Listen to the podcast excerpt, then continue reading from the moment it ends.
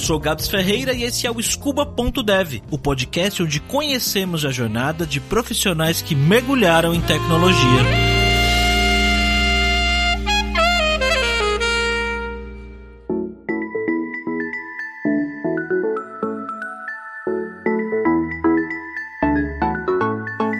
O que você quer ser quando crescer? Esse é o tipo de pergunta que a gente costuma ouvir quando criança, né? Quando adolescente, dos nossos pais e familiares. Mas o Thiago nunca ouviu essa pergunta. Não porque trabalho não fosse importante, mas porque para a família dele, trabalho era trabalho. As pessoas trabalhavam porque precisavam ganhar dinheiro. Então quando ele chegou ali nos seus 16, 17 anos, ele foi logo trabalhar. Trabalhou em alguns lugares diferentes, trabalhou bastante com telemarketing, só que ele não conseguia ver muito futuro nem carreira. E pensando em conquistar uma carreira em buscar algo a mais. Ele fez um curso para ir trabalhar como instrutor de autoescola e se matriculou na faculdade de administração. Ele passou 10 anos trabalhando na autoescola. Apesar de ser um trabalho que o Thiago considerava repetitivo, ele tentava sempre estudar alguma coisa a mais para poder conversar com as pessoas, ter uma conexão diferente com quem ele estava instruindo. Ele ouvia de pessoas que tinham uma carreira diferente, de médicos e advogados, coisas como: Thiago, você é muito inteligente, por que você não vai fazer outra coisa? E o Thiago, no fundo, sabia que ele não tinha muito para onde crescer ali dentro. Por mais que eu me tornasse o melhor instrutor de autoescola do mundo, eu ia continuar sendo instrutor de autoescola, né? Eu não ia crescer, virar um supervisor ou ter uma, uma evolução de carreira. Então, infelizmente, é uma área que não tem como você progredir, né? E aí você falou que você ficou 10 anos trabalhando como instrutor. Entre vai e vem de 2009 a 2019 ali, mais ou menos, 2018. Finalzinho de 2018. Você mencionou que estudou algumas coisas por fora para tentar conversar com as pessoas que você instruía no dia a dia? De onde surgiu isso? É, assim, eu sempre tive uma certa incomodação no sentido de não saber do que as pessoas estão falando, sabe? Eu tive vários cenários na minha vida que me forçaram a estudar algumas áreas. Por exemplo, eu estudei muito psicologia, sociologia, porque tinham pessoas que tinham tendências suicidas, sabe, Gabs? Então, essas pessoas vinham a mim conversar comigo e, cara, eu precisava de algum embasamento teórico para que eu pudesse entender o que aquela pessoa realmente estava passando, né? O cenário que ela estava passando. E isso me, também me outras questões, como estudar mais o direito civil, estudar mais o direito criminal, estudar mais sobre questões fisiológicas da medicina, né? Apesar de ser áreas que não me interessam profissionalmente, nunca me interessaram profissionalmente, mas eu tinha sempre um conhecimento suficiente para ter um diálogo um pouco mais avançado com essas pessoas, né? E onde que você ia estudar essas coisas, cara? O que, que você usava como fonte? Cara, livros, mano. Eu tenho uma baita biblioteca aqui com diversas referências e tal. É claro que não é uma coisa que você constrói da noite pro dia, né? Era bem bacana porque essas pessoas às vezes estavam algum ponto que eu achava interessante. Eu falei, cara, isso que você falou é legal. Onde que eu consigo mais informação? Daí a pessoa se me indicava, ah, leia tal livro, tem aqui tal referência, ou tem tal curso que você pode fazer. Então sempre seguindo essa linha, assim, tipo, tem minha bibliotecazinha hoje, N assuntos, mas também buscando cursos locais, a área de psicologia, principalmente, parte freudiana, fiz alguns cursos nessa pegada, assim. Muito bacana o fato de você ir atrás de coisas para complementar mesmo de uma maneira que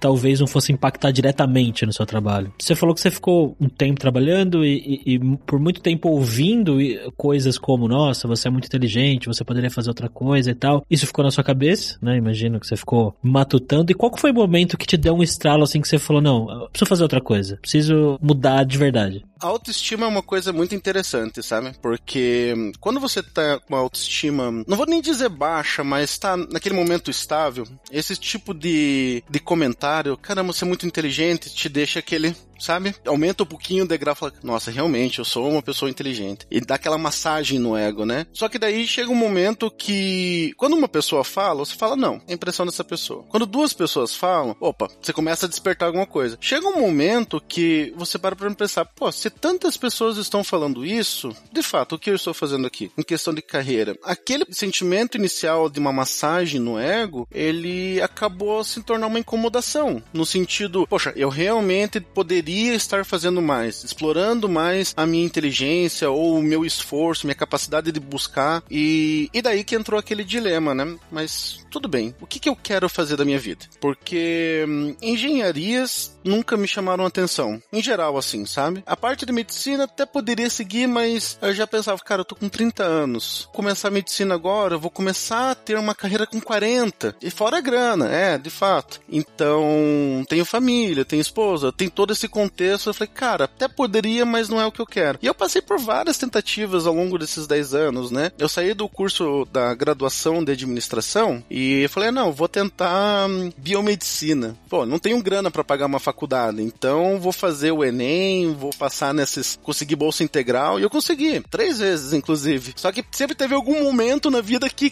tipo, empacou. Por exemplo, um eu consegui bolsa integral numa instituição e daí ela não abriu turma. tipo, não tinha pessoas suficientes matriculadas. Outra eu só podia de manhã e daí a, a turma que eu consegui foi à noite. Então sempre tinha algum, sabe, detalhezinho. E daí nesse cenário que eu fiquei parado assim, tá, mas o que que eu vou fazer? Aí veio um grande amigo meu, o Ednei, ele chegou para mim e falou assim, cara, o Instituto Federal tá abrindo vestibular, né, é gratuito e tal, por que você não dá uma olhada? Aí eu dei uma olhada nos cursos, tinha gestão pública, coisa do gênero, eu falei, cara, não é bem o que eu tô pensando. Daí eu vi análise e desenvolvimento de sistemas. Aí eu falei, tá aqui, eu gosto de tecnologia. Eu acho que é a única área que eu absolutamente não sei nada, nunca vi nada do gênero relacionado a isso. Pode ser um caminho, mano. Pode ser um caminho. Mas você tinha alguma ideia do que você ia aprender no curso? Você tinha já uma noção de, de programação? Tinha alguma coisa já que você. Não, não. Assim, eu acompanhava muito o Nerd Tech, por acaso. Aliás, sempre gostei de podcast mais. E na época eu escutava muito Nerd Tech. Então tinha uma noção muito superficial do que é o mercado, né? Então, quando surgiu essa graduação, essa oportunidade de. Aliás, nem era uma oportunidade ainda, era um vestibular que estava aberto para você concorrer, né? Aí eu falei, cara, pode ser uma boa. E daí começou trocentas mil buscas no Google para saber o que, que era trabalhar na área com desenvolvimento, né? E daí sim, aí comecei a acompanhar um hipsters para ver como que é o universo e procurar artigos e nossa. E daí eu falei, cara, se tudo isso que esse pessoal tá falando é verdade, pode ser uma área que eu posso me desenvolver e que vai depender do meu esforço, que vai depender não só de uma graduação que você faz ou de um, de um contato que você tem, mas da capacidade que você tem de entregar e, e se desenvolver e aprender, né? Então foi nisso que eu falei, cara, eu acho que esse é o caminho para eu tocar. E aí você foi, fez vestibular e passou tranquilo? Passei no vestibular, comecei no Instituto Federal no comecinho de 2019.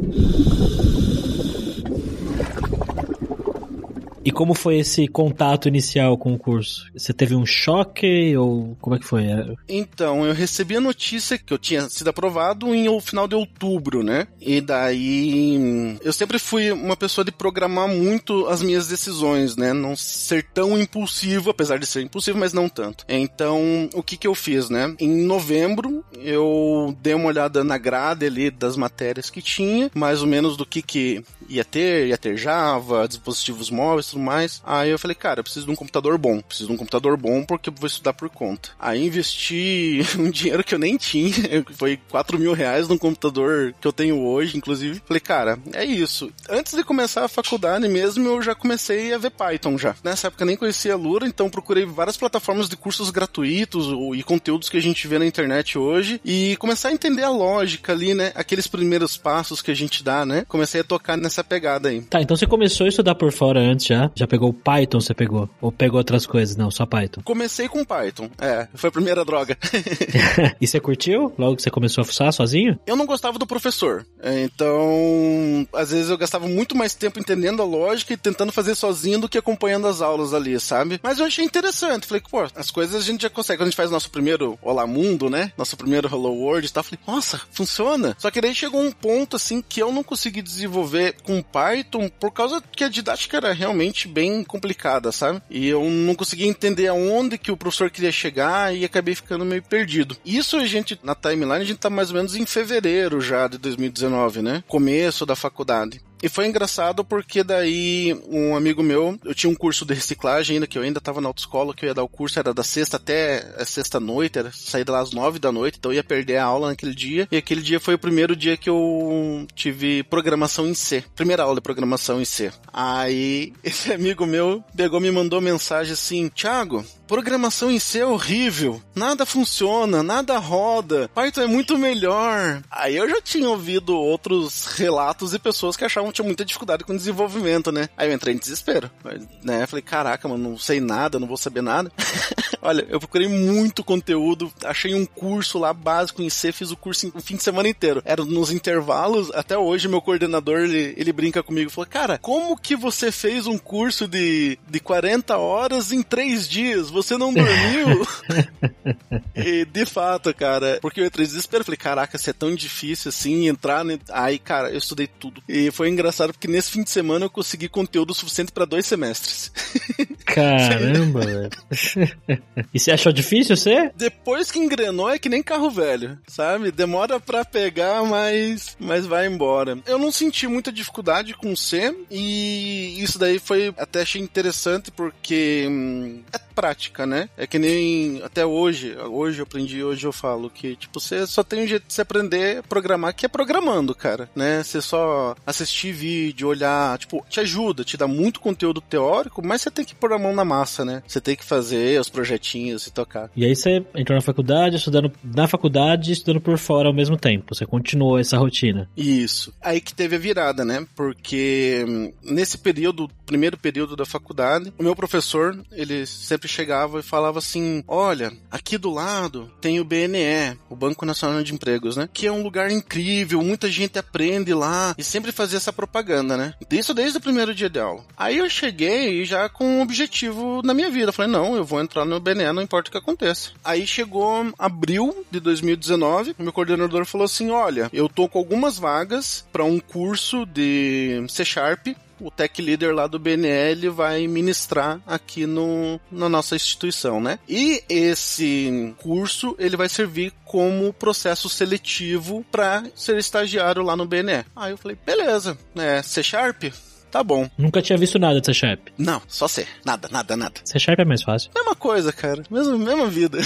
Porque quando você aprende o C Sharp ali estruturado, a sintaxe é muito parecido com C. Assim, quando a gente não fala de ponteiros nesse sentido, a gente fala só do, da lógica, é muito parecido. Aí, de novo, naquela ânsia, não, eu vou procurar cursos e tudo mais e vou começar a estudar por conta. E foi. Os cursos eram, eram cinco sábados, cinco fins de semana. Eu acho que a proposta mesmo era hum, passar lógica e tal, mas foi assim, para uma pessoa que nunca viu uma linguagem orientada a objetos, eu revi toda a lógica, com C Sharp nesse caso, em uma semana, aí veio o primeiro dia ideal, lá do curso. O instrutor lá passou alguns exercícios, toquei exercício e tal, e comecei a conversar com ele sobre orientação a objetos, porque eu já estava vendo construção de classes, encapsulamento, polimorfismo, já nessa, nas primeiras etapas de orientação a objetos. E daí já surgiu aquele brilho assim: opa, ele sabe. Aí tá. Um ponto importante dessa história é que eu tava tão determinado que eu ia conseguir esse estágio que eu, na autoescola que eu trabalhava, eu pedi demissão. Daí ela só pediu: não, beleza, eu só vou te dar as férias, daí eu te libero em maio. Então esse período eu não tava trabalhando, eu só tava em casa e indo pra faculdade, né? E era aquela vida assim: eu acordava 8 da manhã, abria os cursinhos lá de C Sharp, abria a documentação da Microsoft e lenha às seis da tarde, que daí eu ia pra faculdade, chegava à faculdade e via mais um tanto, semana inteira. Até porque,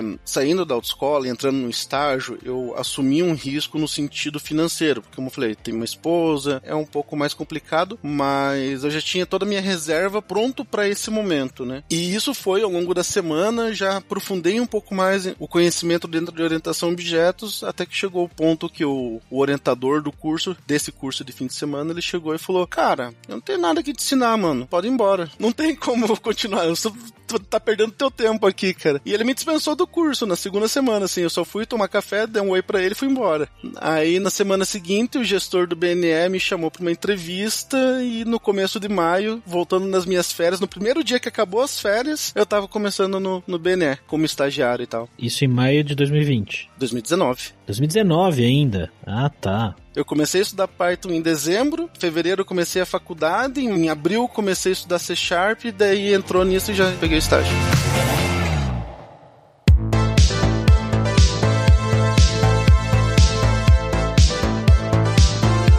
Como é que foi esse estágio aí? O que, que você entrou para fazer lá? Então, inicialmente eu, eu fui trabalhar com um sistema de tratamento de vagas, né? O BNL tem as vagas que são divulgadas nos canais deles, né? E basicamente era o um sistema voltado para isso. A parte engraçada é que durante esse período eu entrei em maio, né? Foi no dia 10 de abril, mais ou menos, que eu fui liberado do curso e feita a entrevista, tal, todo esse processo. Aí durante a entrevista eu perguntei, tá, o que, que eu preciso aprender aqui para eu poder já começar no ritmo, né? A cara falou, não, você precisa ter uma noção de banco de dados. Beleza, eu tenho duas semanas para aprender banco de dados que eu nunca vi. Aí eu fiz um curso de SQL, SQL Server e Oracle em 15 dias, naquele ritmo maluco de estudar o dia inteiro. E daí já comecei já nessa equipe de estágio e tal. Estágio é 6 horas. E foi bacana porque hum, eu queria aprender o sistema. Só que o que acontece? É muito diferente quando você sai de um cenário que você só tá hum, estudando por conta e você entra numa empresa. Porque daí não é só a linguagem. É a linguagem, é o ambiente de produção, é o banco de produção, é um Rabbit que você nunca viu na vida, uma mensageria que você nunca viu na vida. Ah, e as regras do sistema, né? A lógica de negócio, todas as coisas que você precisa aprender além de programar, né? É, e cara, eu entrei em desespero. Eu entrei em desespero. Eu falei, cara, eu achava que sabia alguma coisa. Aí, cara, com aquilo tudo, arquitetura de software, tudo que eu não sabia nada, daí comecei a estudar, tipo, tudo em volta, assim. Esse começo foi muito loucura. Pela quantidade que eu corri atrás de estudar e tentar entender todo o cenário. E um mês depois, exatamente um mês depois que eu entrei no estágio, eu fui efetivado para ficar responsável pela equipe de estagiários com quem eu tava. que legal. E o seu papel, imagina, era ajudar a galera a aprender e a se desenvolver, né? Isso. A gente tinha esse produto que fazia toda a manipulação das vagas. A pessoa anuncia uma vaga, eu pego a vaga, faço o tratamento dela, jogo para publicação. Então todo esse processo ajudando os estagiários, dando curso para os estagiários. Foi esse período aí que eu fiquei até fevereiro de 2020 no Bené. Você ficou quase um ano então lá ajudando a galera a se formar, mas você programava também no dia a dia. Programava, programava. Sim. Ali eu tive contato um pouco com MongoDB, bastante coisa em nuvem, com Azure, né, com as arquiteturas, com até aprofundando mais a linguagem no, no framework, no .NET, né? E aí depois dessa primeira experiência, você falou que ficou quase um ano lá, o que aconteceu depois disso? Então, em fevereiro eu saí do BNE, até por questões contratuais, é, questão de responsabilidades, eu ansiava assim que para fazer parte de um projeto maior, né? Eles tinham o projeto deles, mas como eu falei, tudo cresceu muito rápido, o conhecimento e tudo foi muito rápido. Então, em fevereiro, eu saí do BNE e entrei na, na Alta Rail Technology, que é a empresa que eu tava agora na arte, né? E lá, cara, outra realidade é muito engraçado, porque eu saí de um cenário empresarial, certo? Tudo assim, com seus parâmetros, usando Git Flow e todo aquele cenário, e eu saí para uma outra realidade que também é um cenário profissional, mas completamente diferente, sabe? A equipe, porra, fantástica, separado com documentação, e tinha o pessoal da qualidade, sabe? Um cenário mais corporativo. Eu falei, caraca, mano. E foi ali que eu falei, cara, eu preciso subir o meu patamar de conhecimento. Porque, verdade seja dita, eu passei por vários cursos, assim, que a gente encontra hoje na web, né? Só que, assim, eles arranham a superfície. A verdade é essa, né? Eu falava, não, eu preciso de um conhecimento mais aprofundado. Eu preciso ter um domínio mais do que eu faço. Aí eu assinei a Lura e fiz toda a trilha .NET da Lura, voltado para certificação nesse sentido. E a Lura você já conhecia desde o Nerdtech lá, né? Você já, provavelmente já tinha ouvido falar há tempo já. Só não tinha grana para bancar a Lura na época, né? E o que traz traz um, um retorno, um custo-benefício muito bom pela infinidade de conteúdos que a Lura tem, né? E eu sempre quis ter a Lura desde o início por causa dessa bagagem, só que realmente era o estágio, daí dentro tinha remuneração inicial que ainda não contemplava todos os meus custos que eu tinha em casa, né? Sempre foi aquele desejo, não, quero ter a Lura, quero iniciar, mas não conseguia. E daí quando eu entrei na arte, falei, não, agora é o momento, né? Agora é o momento de assinar e focar na minha carreira, investir investir no meu conhecimento, porque, de novo, se você acha que você sabe muito, daí você chega num momento e fala, caraca, eu preciso aprender muita coisa ainda. E como que você se organizava ou se organiza para estudar na Luras? Tem algum método específico ou você simplesmente pega o que você tem que aprender e foca naquilo? Você tem horários durante o dia? Você tem um tempo específico que você separa para estudar? Como é que é a sua organização? Cara, sempre tem que alinhar o meu estudo com um objetivo mais palpável, né? Então, nessa época, eu falei, cara, eu preciso tirar uma certificação da Microsoft. Aí eu parti para 70483. Então, com esse foco, com esse objetivo, tipo, com essa marca, inclusive, já tinha até marcado o exame, falei, não, em tanto tempo eu tenho que tirar essa certificação, que era um mês. E daí, em cima disso, eu consegui estudar. Eu não, não montei uma trilha, mas aquela coisa, tipo, tenho tempo livre, né? Trabalhei até as 18 horas aqui, fiz as minhas atividades da faculdade, beleza, vamos estudar, vamos tocar. Nesse sentido, até a pandemia me ajudou muito, porque a minha graduação ela passou por um regime meio EAD, que era presencial, né? Então ele me deu uma boa janela, assim, para eu poder, tipo, ah, terminei minhas atividades aqui, terminei minhas atividades do trabalho, consigo focar aqui agora, tirar umas duas horinhas por dia, desenvolver um projeto, acompanhar as aulas da Lura lá e tal. O meu estudo ele é sempre condicionado a objetivos, né? Recentemente eu tirei duas certificações, eu tirei a Z900 e a DP900 da Microsoft, também nesse mesmo pegado. Não, agora eu tenho que passar,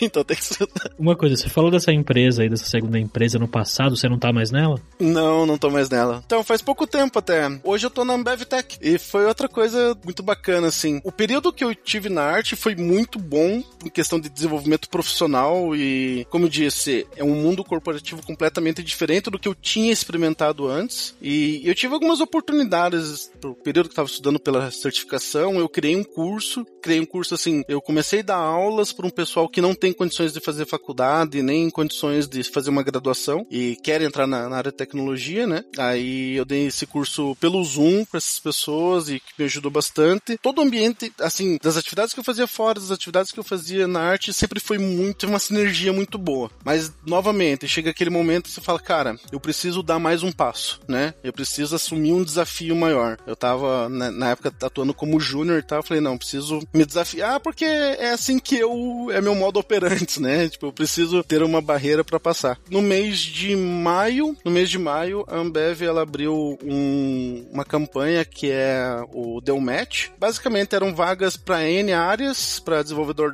.NET, pleno e sênior, Java, entre outras vagas que tiveram nessa campanha. Por que que deu match, né? Porque a entrevista em si era no dia dos namorados, né? Muito bom. Sacada fantástica. E só que assim, eu tenho um problema que eu não, às vezes eu não acredito muito no meu potencial, né? Então eu falo, ah, acho que não vai dar nada. Aí eu me inscrevi, falei, não, não vai dar nada. Aí me chamaram, ô, preenche aqui, monta o currículo pra gente, pra gente te conhecer. Eu falei, tá bom, tá, marcamos. Faz o teste comportamental. Aí faz o teste técnico. E passei no teste técnico. Falei, epa, agora eu quero. Eu não acreditava, agora eu quero. E cara, foi um processo fantástico. Faz, cara, faz uma semana que a gente tá iniciando os trabalhos aí com a BevTech. E tô assumindo agora um cargo nível pleno aqui com eles. Então, novos desafios. Mais uma vez, uma baita evolução, porque é outra realidade de negócio, outra realidade de ambiente. O pessoal é fantástico, tipo, dá um suporte muito bacana. O onboard deles foi sensacional. E a gente tá aí agora, cara. Faz dois anos e meio eu tô assumindo mais esse desafio aí que tem pela frente. Muito bom, cara. E o que, que você tá fazendo no dia a dia hoje? Qual que é o seu trabalho? Você pode falar um pouquinho? Cara, como eu falei, eu comecei bem essa semana, né? Então ainda não tô fazendo nada, efetivamente, né? A gente tá no processo ali de preparar o ambiente e tal, né? Futuramente a gente pode até falar mais como que é o ambiente da Ambev. O primeiro dia efetivo foi na terça-feira que a gente fez o onboarding, já com os equipamentos e tal, né? É só, por enquanto é só a conquista de chegar aqui. E Thiago, você acha que o tempo que você trabalhou como instrutor na autoescola e, e, e mais as coisas que você estudou por fora no período que você estava tentando se encontrar ali, tentando agregar os seus conhecimentos ao seu trabalho, você acha que isso de alguma forma influenciou a você conseguir estar onde você está hoje? Eu acho que o que mais influenciou foi a certeza de eu estar no caminho certo. Nesse período eu passei por muita coisa, várias experiências, muitas delas muito boas, outras nem tanto, mas a certeza de você estar no caminho caminho certo, sabe? Acho que isso é o que mais contribuiu. Você ter um know-how, um conhecimento de como que a sociedade funciona, como as pessoas funcionam e como outras carreiras podem te direcionar, tipo, esse conhecimento para mim fez com que eu tivesse a certeza de que eu estudando a área de desenvolvimento e tecnologia é o que me deixou mais feliz. A gente tem que trabalhar, a gente não tem que fazer o que a gente gosta. Vamos ser sinceros, né? Se a gente faz o que a gente gosta, a gente gosta de estar na praia, a gente gosta de curtir, estar tá com a família, gente não gosta de trabalhar, né? A gente gosta dessas coisas. Mas a gente tem que gostar do que a gente faz, o que é bem diferente. Você sentir prazer no que você faz, se divertir. Cara, eu me divirto muito com os meus códigos, né? Quando você consegue desenhar uma arquitetura bonita, você fala, nossa, olha que coisa linda que eu fiz. Eu acho que hum, se eu não tivesse passado por tudo que eu passei nos últimos 15 anos, eu trabalho desde os 12, então passei por bastante coisa. Falei, eu não teria tanta certeza e talvez não desse valor à trilha que eu tô seguindo hoje. E por isso que eu gosto tanto de ajudar as pessoas, por isso que eu criei aquele curso antes para, sabe, olha, tem esse caminho. Às vezes a, a, área de tecnologia ela não tem tanto profissional porque as pessoas não têm a visibilidade que isso pode ser uma carreira fantástica. Hoje eu ajudo meu sobrinho que tá se encontrando profissionalmente também, ele também gosta do que ele tá aprendendo, então acho que essa é a pegada.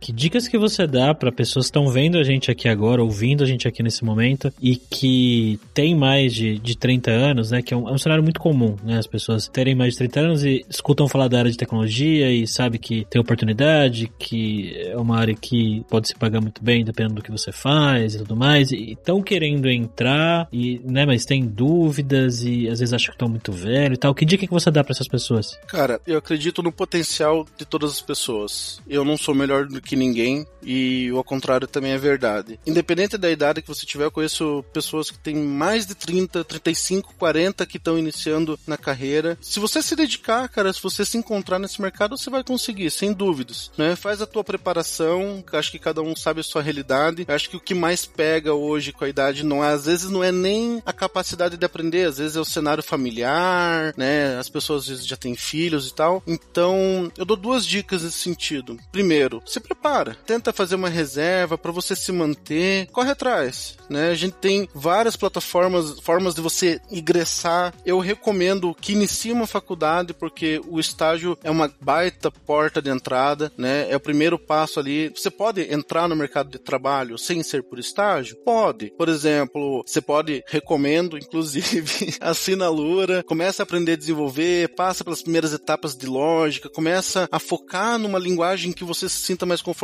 ou numa área que se sinta mais confortável. Não tem certo e errado. Eu gosto muito do que eu faço, que é o back, né? A parte de back-end, a parte de estrutura, um pouco na nuvem, isso é o que eu gosto. Eu não sou muito fã de front. Se a pessoa se encontrar na parte do front, trabalhar com React, com Angular, cara, faz o que você gosta que mercado tem. Eu faço das palavras do Thiago as minhas. Muitas pessoas vêm me perguntar em redes sociais qual que é a melhor linguagem de programação para começar, o que é que tem mais mercado no momento. Tem mercado para tudo. Claro que varia bastante de região para região, de onde você tá. Pode ter mais mercado em uma tecnologia do que em outra, mas tem, tem bastante mercado para praticamente tudo. Até para tecnologias mais antigas tem mercado. Mas mais uma vez lembrando, vai variar muito de onde você tá, da sua região e de que carreira você quer seguir, se o seu objetivo é simplesmente entrar no mercado ou seguir uma carreira naquilo. Então, sugiro que você também dê uma pesquisada onde você mora e na sua região, converse com outras pessoas possível, entre em comunidades, em fóruns, pergunte, converse para entender o que é melhor investir. Assim como o Thiago mencionou, se você puder, tiver a oportunidade, faça uma faculdade, que o estágio realmente costuma ser a porta de entrada para quem quer entrar no mercado de tecnologia. Gostei bastante da história de Thiago. Acho que é uma história muito legal que mostra mais uma vez que não tem idade para quem quer trabalhar com tecnologia. Claro que pode ser um pouco mais difícil, um pouco mais fácil para outras pessoas, dependendo do seu contexto, mas dá sim para fazer a transição. Mesmo já tendo trabalhado bastante tempo com alguma outra coisa que não tenha nada a ver com tecnologia diretamente. Se você tem uma história bacana para contar, também mudou de carreira depois dos 30 anos, depois dos 40, depois dos 50, vem conversar comigo. Me manda um áudio lá no Telegram. Eu tenho um Telegram especial para receber as mensagens de você ouvinte. Quero saber a sua história. Me manda um áudio lá. Pode ser que eu demore um pouquinho para responder, mas eu sempre escuto e respondo. Mais uma vez, se você curtiu o podcast, compartilhe ele nas redes sociais, nos grupos de família, grupos de amigos do WhatsApp. E dê 5 estrelas pra gente no iTunes. Ajuda bastante outras pessoas a encontrarem essas histórias aqui também. Eu vejo você no próximo Scuba Dev. Tchau, jovens!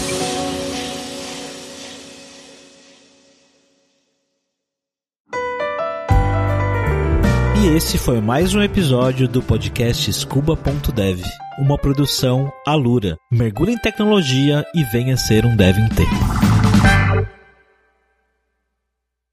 Este podcast foi editado por Radiofobia, podcast e multimídia.